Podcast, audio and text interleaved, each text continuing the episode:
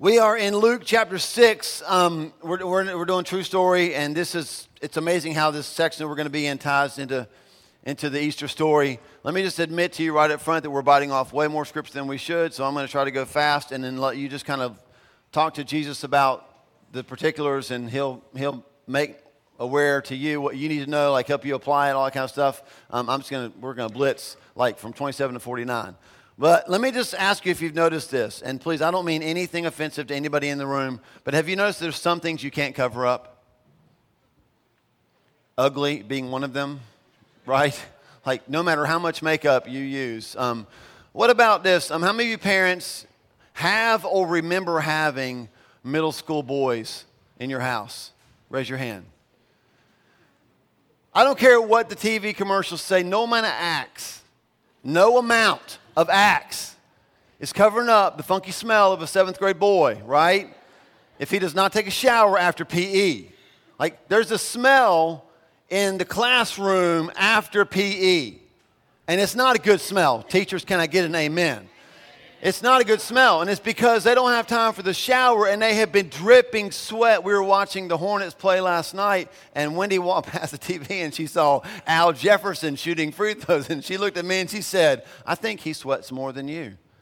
And I said, well, well, he's playing in a professional sport right now. And she said, Still, you sweat a lot. And I do, right? It's like I'm going to preach with my arms down. It's just the way it is. I mean, I'm not as bad as that one coach, right? You see that guy from Arizona? Holy smokes. Changed shirts at halftime and still got wet. Anyway, like there's some things you can't cover up, and that smell. Like Axe not going to do it. You can you can wash off, put on new clothes. At some point, that funky smell's to come back in. And um, in fact, Sometimes the cover up makes what you're covering up worse. The cover up is worse than what you're covering up. Um, some of you will not remember these, but I'm going to just throw them out there anyway. In the 70s, I was just a wee lad. In the 70s. Some of you remember Watergate, right? Watergate became a huge scandal because the cover up was what made it worse. Um, how many of you ever drove a Ford Pinto? Anybody? So I was, I was researching like really bad cover ups. Ford Pintos, when Ziggy, man, you're flirting with death all the time. Um, Ford Pintos, when they first came out, they had this, this, this defect in the back of a Ford, Ford Pinto. If you had a rear end collision, the fuel would start to like go everywhere and it would explode.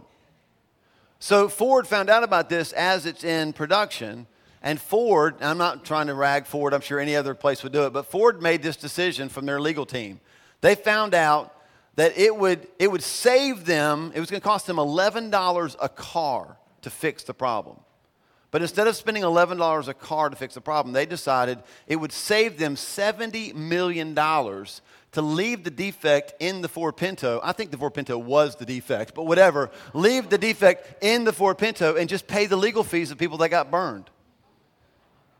So the first case that went to trial, they awarded the person $125 million.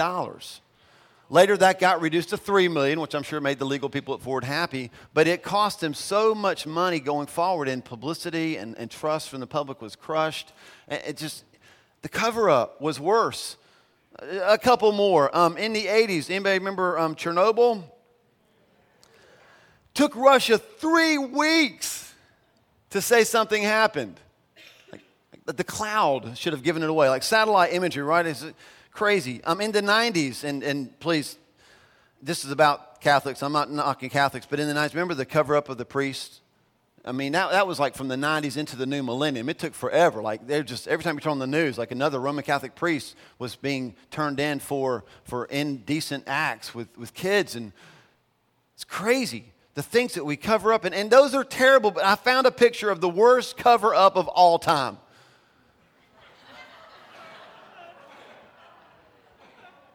I, I can't, I don't know what it says because I think it's written in Spanish or gibberish, but um, I'm assuming that was her boyfriend or somebody close to her until he wasn't. And she went to the tattoo artist and said, Could you please fix this? And his idea was a black square. Okay, that's a terrible cover up. Sometimes I think maybe for some of us, we think of Easter as a cover up, right? So I'm going to go to church, and if you're here for the first time in a year, it's great to have you. Hope you come back next week. We're the, exactly the same next week as we are today. But sometimes I think we treat Easter as a cover up. We're like, well, this is my week. I'm going to go to church. And I'm going to try to cover up all the stuff by going to church. I think it's interesting that we celebrate the resurrection of Jesus, which back in the day when he was resurrected, they had a cover up to try to cover up that. Just tell people they stole the body. We're always trying to cover up, but I want you to know this at the resurrection, Jesus blows the cover off of cover ups. They couldn't cover up the fact that there was an empty tomb. They were spraying Axe everywhere, weren't they? And it's like, we still smell this seventh grade stink. What's going on? We couldn't cover it up. They couldn't cover it up. We know this that Jesus is alive. What I want you to know today is, is that He's more than just alive, He's doing more than just raising you to life. He's giving you new life. We know that we're raised. Ephesians 2 6 tells us that we've been raised with Christ. But what we're going to see in Luke chapter 6, this last half of the Beatitudes, the sermon of the Sermon on the Mount, is that we don't have, we're not just raised to life, we're given new life. And so he takes from verses 27 all the way to 49, and he starts talking about, like, here's what this new life looks like. Here's what it looks like. Don't we love new stuff? Like the new car smell? Like, I, I would like to have a new car with a new car smell, right? But I'm so thankful that they sell for like a buck fifty the can of new car smell. It's crazy, isn't it? Like we love new smells so much. They have a can that you can buy to spray in your old car full of all the candy wrappers and McDonald's wrappers, and it'll suddenly smell like a new car. And you're like, I got a new car. You close your eyes, and then you crank it up, you're like, no, nah, same car, right? They, they did a study in Canada. They found out this that the smell of a new baby to moms is like a hit of, on drugs. I mean, they, they're just something happens. They, they studied their brain, they studied all this stuff, and they just like when, when a mom holds or just smells, like I don't know how you get a new baby smell in the can, but like they smell a new baby, something happens in their brain. It's like a hit on drugs. It's powerful, right? And you already know this is true because some of you are new parents and you're like, you got that baby, and you're just like, mm, I love that new, ooh, that's not a new smell. You change them, right? It's like, that's, that is nasty. That's, that's an old car smell there. Somebody fix that.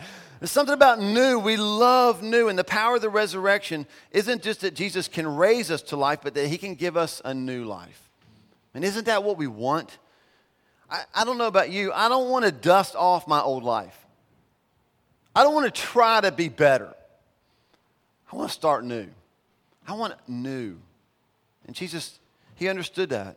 Easter holds the promise that Jesus can make all things new. This is not about trying to make a better go at being a better person. So here in Luke 6, um, he gives us these are these marks. So he says, Look, I'm going to give you a new life. I'm, I've raised from, I'm, I'm risen from the dead. Um, I'm, the, I'm the king, and you're going to be my child, and you're going to be my follower. And if you're my follower, here's some things that are going to mark your life, okay?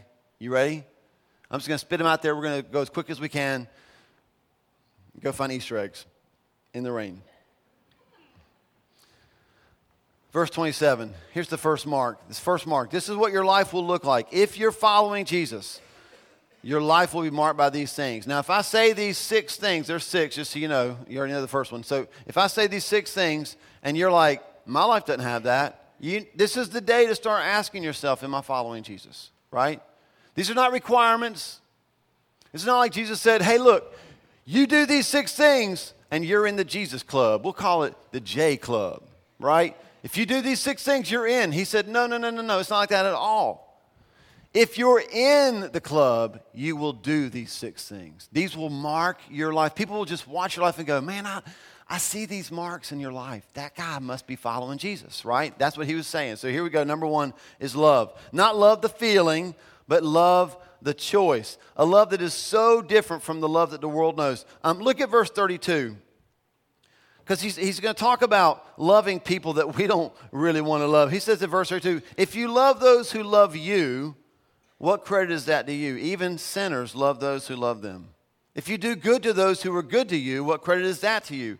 Even sinners do that. What he's saying is like the worst of the worst know how to be good to the people who are good to them. But Jesus drops a bomb. He says, if you're following me, you're not just going to love people, you're going to love people that don't love you. You're going to love your enemies. And I would imagine at that point he went total rapper. He was like, your enemies, in, in, in, enemies, enemies, in, in, enemies. He's like, make sure, make sure you hear me, right? Because they're like, do what? Love my who? Isn't it amazing?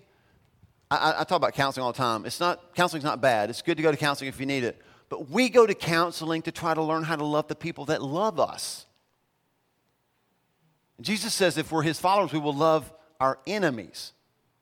We're not, maybe not even ready for that level, right? Everybody wants to level up. I'm not sure we're ready to level up. We haven't figured out how to love people that are nice to us. If I could just, just help me just love my spouse. But they love you, I think, right? Jesus says, love your enemies. we've got to learn how to love our enemies. I love the story. There, it was um, in Broken Bow, Nebraska. There was this truck driver. He was tired. He pulls his rig into this all-night truck stop. So he goes inside. The waitress comes up, serves him, and then these three tough dudes come walking in. They're looking at him. They're laughing. They're making fun of him. They ride motorcycles. Um, they're kind of like Hell's Angels people. You know what I'm talking about? Real nice people. So they decide to give him a hard time. So he's sitting there trying to eat his, his meal. They give him a hard time. Not only did they verbally abuse him, one of them grabbed the hamburger off his plate, another one took a handful of his french fries. This feels like junior high, doesn't it? The third one picked up his coffee and began to drink it. How would you respond? in that moment. Here's what the trucker did he didn't respond at all. He rose, picked up his check, walked to the front of the room, paid his bill, walked out, got in his car, in his truck, cranked it up. The waitress walked over, put the money in the till, stood watching the door at the door as the big truck driver drove away. When she returned, one of the bikers said to her, Well, he's not much of a man, is he? And she replied, I don't know about that, but he sure ain't much of a truck driver. He just ran over three motorcycles on the way out of the parking lot. So that, that's how we love our enemies, right? That's kind of more typical of what we do with our enemies. But Jesus reveals three ways. He said, Love your enemies. And so while, while the people listening, his disciples, while they're scratching their heads going, Love my who? My what? My, the, my enemies? They can't even process who they're supposed to love, let alone how they're supposed to do it. So Jesus gave them three ways, practical ways to love their enemies. He said, Do good to them, bless them, pray for them. None of those are feelings. They're just choices, right? They're choices. Do good to them, bless them, pray for them. All actions of the will, none of them feelings of the heart. I mean, if we're following Jesus, he says this if you're my disciple, you will be marked by love for your enemies. And in the Greek, this is agape, right? This is not man's kind of love. This is the kind of love we work up. This is agape love. This is from God through us to them. You're marked by that. Think about this who's your enemy? Who is it that when you close your eyes and don't, you know, don't think about somebody in another country, I mean, who is it that when you see their face, you just get tight? If you're following Jesus, not that you'll suddenly feel like, I just want to hug that person, it would freak them out, right? But you will, as a follower of Jesus, be able to make the choice to do good for them, to bless them, to pray for them. It'll be His love. And when people say, How can you do that? You'll say, It's got to be Jesus. It's got to be Jesus. Because the old me wouldn't have done that. But He's not just raised me to life, He's giving me new life. And the new me, I don't know, I've just, He's helping me forgive. He's helping me love. Here's the second one forgiveness. Verse 37. Um, let's just read verse 37. This is a great verse. Do not judge, and you will not be judged. Do not condemn, and you will not be condemned. Forgive, and you will be forgiven. Um, this, this is a tough verse because it requires a kingdom mindset, right? So I read it, and certain words are already jumping off the page to you. This requires a kingdom mindset. We're followers of a king, and he sits on a throne that we are not allowed to occupy. Let me say that again. We serve a risen king, and he sits on a throne that we are not allowed to occupy. if there was ever a verse that a non Christian will quote to you, it will be the first three words of this one Do not judge. Right? This will be the one that they'll quote. So let's, let's talk about what that means. Do not judge. Uh, if you got a, you might have a version that has two words. It says judge not. So let me just point this out, okay? We are allowed to judge. Let me give you a couple verses you can jot down. John 7, 24. 1 Corinthians 2.15. There's two verses just talk about how we judge, okay, how we're supposed to judge. So let's talk about what does it mean? What's he talking about when he says, don't judge, do not judge, judge not? What does that mean exactly? It means that we're not allowed to sit on the throne of judgment. I so wanted to play the clip from Elf right here. You sit on the throne of lies, right? We're not allowed to sit on the throne of judgment. That's the place that God sits. God knows the heart, God judges the heart. Our job is to use discernment as we follow Jesus together. So, what Jesus is talking about here is um, see if you can, when I, when I describe this person, see if you can picture people in your head. Um, critical people, fault finding people, critical spirits, you know people like that? Jesus says, if you're following me, that won't be you. That won't mark you. I know it looks like all of them hated my message and they left, but they're going down to the community table to serve people. It's Easter. It's what Christians do. I love that. They also might not like my message. It's possible too, just so you know. Because y'all are all like, can we leave too? I know how you think. I know how you think. All right. So Jesus is talking about critical people. Uh, sometimes um, people in church think that they have the spiritual gift of discouragement, but there's not one. Okay? There's not a spiritual gift of discouragement anywhere in the Bible. And some people like to use that a lot. So, what do we need to understand? How do we judge and how do we not judge? So, here's where, here's where this falls in. He's talking about forgive and you will be forgiven. Write this down. You can't forgive what you're condemning. You cannot forgive what you're condemning.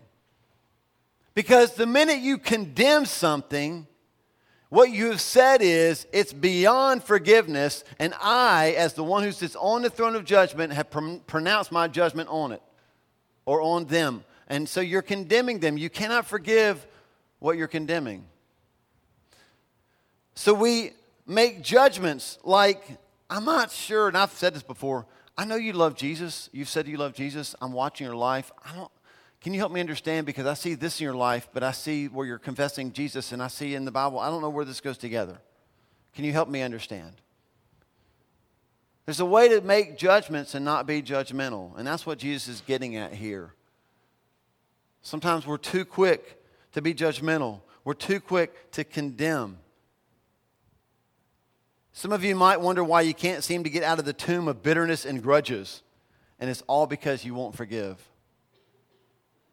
That's the only reason. It's amazing the power you find when you forgive. Something about, we talked about, uh, he rolls the stone away. Something about saying to God, please help me to forgive. Something about that giving of forgiveness gets us out of the tomb. I know. I've been there. I know what it's like to hold that grudge, and it'll kill you. Unforgiveness a grudge is like drinking poison and hoping the other person dies. It's insane. Some of you this morning, that's the one you need, to, you need to let God work in your heart on. You need to learn how to forgive. Forgiveness is your way out of the tomb, so take it. So we're marked by love, we're marked by, marked by forgiveness, and in verse 38, we're marked by generosity. He says, For, Forgive and you will be forgiven. Then he says, Give and it will be given to you. A good measure, pressed down, shaken together, and running over, will be poured into your lap. For the measure you use, it will be measured to you. So, guess what happens when we forgive people? We start to give to people. You, you can't give if you've not had forgiveness. You got to forgive and then you can give. It's amazing, though, when you forgive people, when you let go of the hurt, when you just say, hey, I'm not going to sit in the throne of judgment over you. God will take care of that, and trust me, He will. I'm just, I'm free to give. How in the world do Christians in other countries serve their enemies? Because they don't condemn their enemies, because they, they forgive them. How did Jesus, how in the world did he hang on the cross and endure what he endured? Because he said from the cross, Father, forgive them, because they're a bunch of idiots. I mean, he said, for they don't know what they do, but I think he said, forgive them. And something about forgiving opens us up to then be generous, to give. Followers of Jesus, people who've been raised to life and given new life, are marked by generosity. You should be the most generous person where you're employed. We should be the most generous people in the city. We should set the pace in generosity. People should not have to go to Washington, D.C. to try to get help. They should be able to come and knock on the door here. They should be able to go to any church in our county, all 150 so of them, and find what they need because Christians should be marked by generosity. That might change the dollar that you were thinking about dropping in those boxes on the way out. And here's why because the Bible says that your generosity through us to them results in praise to God. It never says that God will work through your stinginess to us to bring praise. It's our generosity that brings praise to God in the city. Followers of Jesus don't have to try to give more, they always give. And here's why because when we, when we give to God, He outgives us. It's crazy. It's, I know it's weird. Good measure, pressed down, shaken together, running over. What does that look like? It looks like when you, you ever filled a bucket and you want to get as much in that bucket as possible. So you put some in there and then like you bang, bang, bang, bang, bang, bang, bang, and it like settles down. And you put some more in, you shake it a little bit, and it gets, that's what he's saying. Like when, when you give to God, when you give to God, He wants to give back to you. Generosity. He makes sure that He's getting as much blessing to us as possible. God does not skimp. Do you know skimpers? You know skimpers, right? Skimpers are the people that you're like, hey, can I get some more mashed potatoes? And they just get a little spoon. There you go. Don't you love people that get the big spoon, mashed potatoes? Whoa! That's not enough. Yeah, I love that, right? We love to eat at their house. There is something you've got to understand this, and, and I, it's, I can't explain it, okay? I cannot explain because we never give to God in order to get from God. It's just a principle that when we give, generosity, when we're generous, something about that moves the heart of God. I, I'll botch this because just I'm thinking this off the top of my head. But I got a birthday card from Parker. And I put it on Instagram. I got a birthday card from Parker, and it just, first of all, it, it really drove home the fact that I was 50. Bless him, Jesus, right? But after all the 50s, there was $50 in this card. And he said, Here's $50 to help set another woman free. So I don't know what you feel in that moment but I would give him everything I have. Everything that I have. Because he was generous. And he wasn't just generous, he was generous about a passion on my heart and his mom's. And his giving to that honored me as a father. Do you not want to give to your father? Do you see how insane it is that we would claim to be followers of Jesus and be stingy? Stinginess never moves the heart of God, but I'm telling you, when people begin to give to what moves God's heart, there's nothing He will hold back from you. Nothing. And so don't, don't, I mean, again, don't do the experiment. Well, I'll give and see if I get back. I mean, you can do that if you want to, but I'd rather you spend time in personal devotion with God and ask Him to give you the heart that we just described, the heart of a generous person who will give and know that the measure I use, it will be measured back to me because our hearts are generous because we're his followers. Here's number four.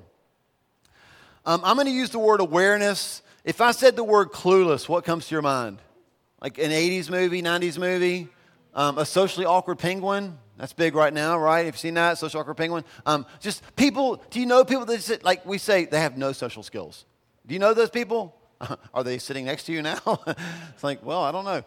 People that have no social, like they just go through life and like, you know, maybe, maybe some of you, like spouses feel this way about your spouse. Like you're always dropping hints. You're always dropping hints, and then it's not really a hint as much as it's, I'm just telling you, right? And they still don't get it. They're just like, what? What? What? And then uh, there's no choice but to slap them, right? You just got to do something.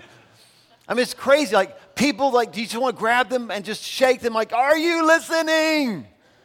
People that have no awareness is crazy. We all know people that just lack awareness, and what they are is they are blind. And what Jesus says here, he says that the blind will lead the blind. And what happens if they do that? That they'll both fall into a pit. So we got to be aware of what's going on around us. I think people that pick their noses in the car, these are people that are not aware of their surroundings, right? Because you're like, you're, you're picking your nose in a car with windows at a stoplight, and I'm next to you. I can see, I'm like, hey. And they're like, what's up? It's crazy. What? Awareness. People that make out in public, no awareness. Stop. We can see you. You don't have a shield around you. It's crazy. Like awareness. Here's some things we need to be aware of as followers of Jesus so that we won't be the blind leading the blind. We need to be aware of our sin. Not in a condemning way again, because we're not condemning each other, but we need to be aware that we are sinful. Easter happened because of sin. Christmas happened because of sin. We blew it. And he had to step into our world to save us. We need to be aware of that. We need to be aware of our blind spots. Man, we need people in our lives to point out our blind spots. We need to be aware of our influencers. Jesus says here, like, when the student is fully developed, he will be like his teacher. You will be like your teacher. You will be like the podcast you spend time listening to. You will be like the show that you watch on TV all the time. It's cute at first when you can quote every line, but at some point, what they believe becomes what you believe. We will become who influences us. We need to be aware of that. We need to be aware of our need to lead ourselves before we can lead others. Number five, fruitfulness. If you're a follower of Jesus, you will have a fruitful life. He says that no good tree bears bad fruit, nor does a bad tree bear good fruit. I was um, reading something from um, Mark Driscoll. I love how he put it. He says, We don't want Christians who are duct taping oranges to apple trees. Isn't that what we do? That's, that's a great picture. We just try to make it look good. I don't want to make it look good. I want the good that's coming out of me to be coming from the good that's in me. That's what Jesus is saying. He's saying, if you're my follower, then you will guard your heart. Proverbs 4:23 says, "Above all else, guard your heart. It is the wellspring of life." And he says, "You'll guard your heart." And because you're guarding your heart, all the good will come out of that. So make the heart good, and everything else will be good. Keep the heart bad, and now you're back to the middle school boy with axe, right? You're just covering up the, the mess. And he doesn't want to cover up the mess. He wants our, our lives to be fruitful our hearts to be good. And then the last is this he wraps up the best sermon with a simple truth. He says, Do what you know. So our, our lives are marked by stability. Do you know people that are real up and down? Are you up and down? Jesus said, If you're my follower, your life will be marked by stability. He says, Why do you call me Lord, Lord, and not do what I say? Man, that's a great question. So we shouldn't say Lord if we're not willing to say yes. I love Jesus. I'm giving everything to Jesus. He's my Lord and Savior. I'm not going to do that, right? He says, Why do you call me Lord, Lord, if you're not willing to do what I say? He says, If you hear my words and you put them into practice, then you're like a man who built his house on the rock. Man, I want a good foundation. I don't know about you. I want stability in my life. I want people to look at me and say, that man, stable. He says what he means, and then he does it.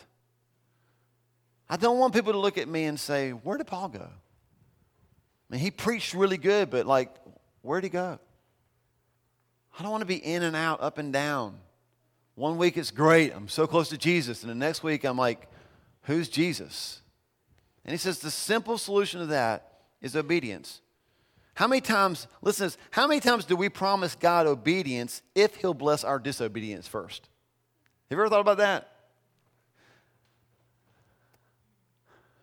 Yeah, got really quiet. I'm so close to an illustration that will make you hate me. Maybe I should move on. But how many times do we do that? We ask God, like, God, I promise you, I'll be obedient if you'll just bless this, bless me first while we're disobedient. I'll be a great husband, God. I'll be a great husband. I'll be a God honoring husband. I will lead my family well. I will pastor my kids if you'll just help me get along with this girl I'm living with first. Bless my disobedience, God, and then I'll give you obedience. He's like, dude, just do what you know. You don't need another sermon. You know what to do. Just do what you know. Just be obedient. Don't ask to learn more if you're not willing to obey more. And so at the end of the day, this whole sermon, Sermon on the Mount, Luke chapter 6, and then we talk about Matthew 5, 6, and 7. That's, that's what captures it in the Bible. It's, it's not about learning more, it's not about doing more, it's just about being, isn't it? It's just who we will be if we follow Jesus. We will do these things because we will be these things. And Easter is the time that we embrace starting over, fresh, new, this is the perfect time to begin again, to let God make all things new. And here's why. Your big idea is this because Jesus doesn't just raise us to life, He gives us new life. You just close your eyes, and bow your head?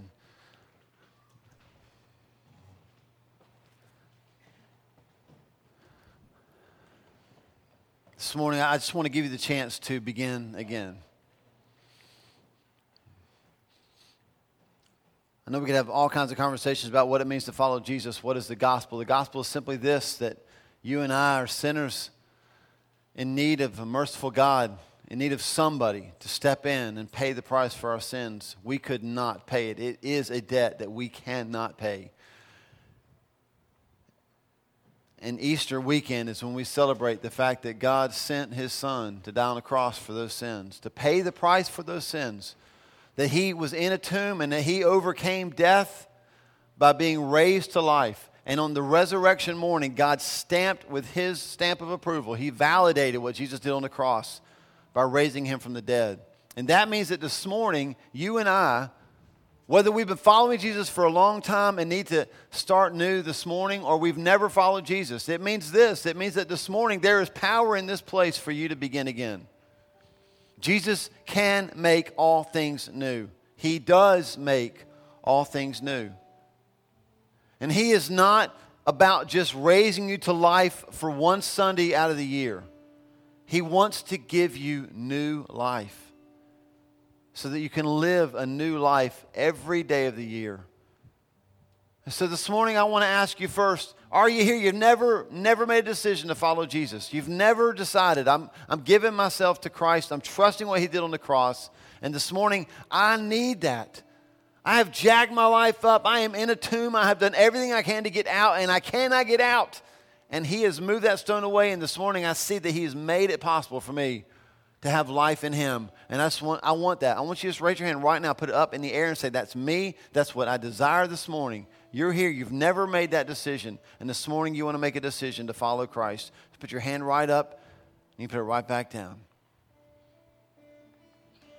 Let me talk to the Christians who were in the room. All these things, these six areas that we've talked about, I can guarantee you, as we've talked through them, one or two of those has stood out to you, and that's the Holy Spirit convicting you of those areas. And what he's doing, and he's so good at this, is he's saying, Hey, you're my child, but you are locked up in a tomb. And I want to move the stone so you can come out. I want to give you love. I want to give you forgiveness. I want to give you generosity. I want to give you awareness. I want to give you fruitfulness. And I want you to be stable. I want these things for you because this is the new life I've called you to.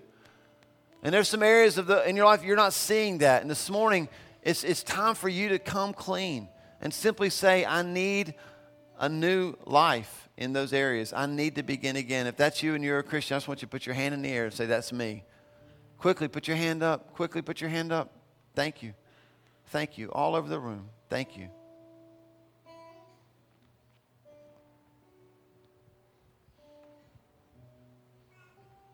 We're just going to sing a little bit here at the end. Just kind of seal this moment with God. I'm going to pray for you. And then I'm going to just invite you. If you want, you raise your hand, you want somebody to pray for you, just come on, meet me at the front while we're singing. I would love to pray with you. We've got people here. Uh, Wendy will step out as well. We've got people that will step up. Elders would love to pray with you. We'd love to put our hands on your shoulders and pray that you would experience the freedom this morning that comes on Easter Sunday morning. Because I'm telling you, there's no tomb that can hold you. His promise is that His power can set you free. So, God, I just pray right now for these that raise their hands. I thank you for this morning, for this amazing group that's in this place. More than anything, I thank you that you are in this place, that you are a risen King, and that you have overcome the things that want to hold us back, that you're not content to just raise us to life, dust us off, and tell us to try harder. You've actually given us a new life. We can live the way we've just talked about. And it's the life like that that will change Albemarle.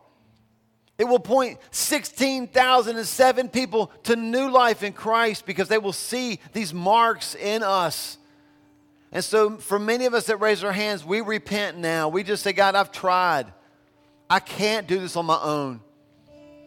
I cannot forgive unless you help me. Cannot be generous unless you move in my heart. I'm tired of my life moving up and down and feeling so shaky. I want you to help me be stable. So, God, just as we sing this last chorus together on this Easter Sunday morning, 2016, we're going to stand and we're going to sing and we're going to seal this moment with you. And we're going to thank you that this morning you make all things new.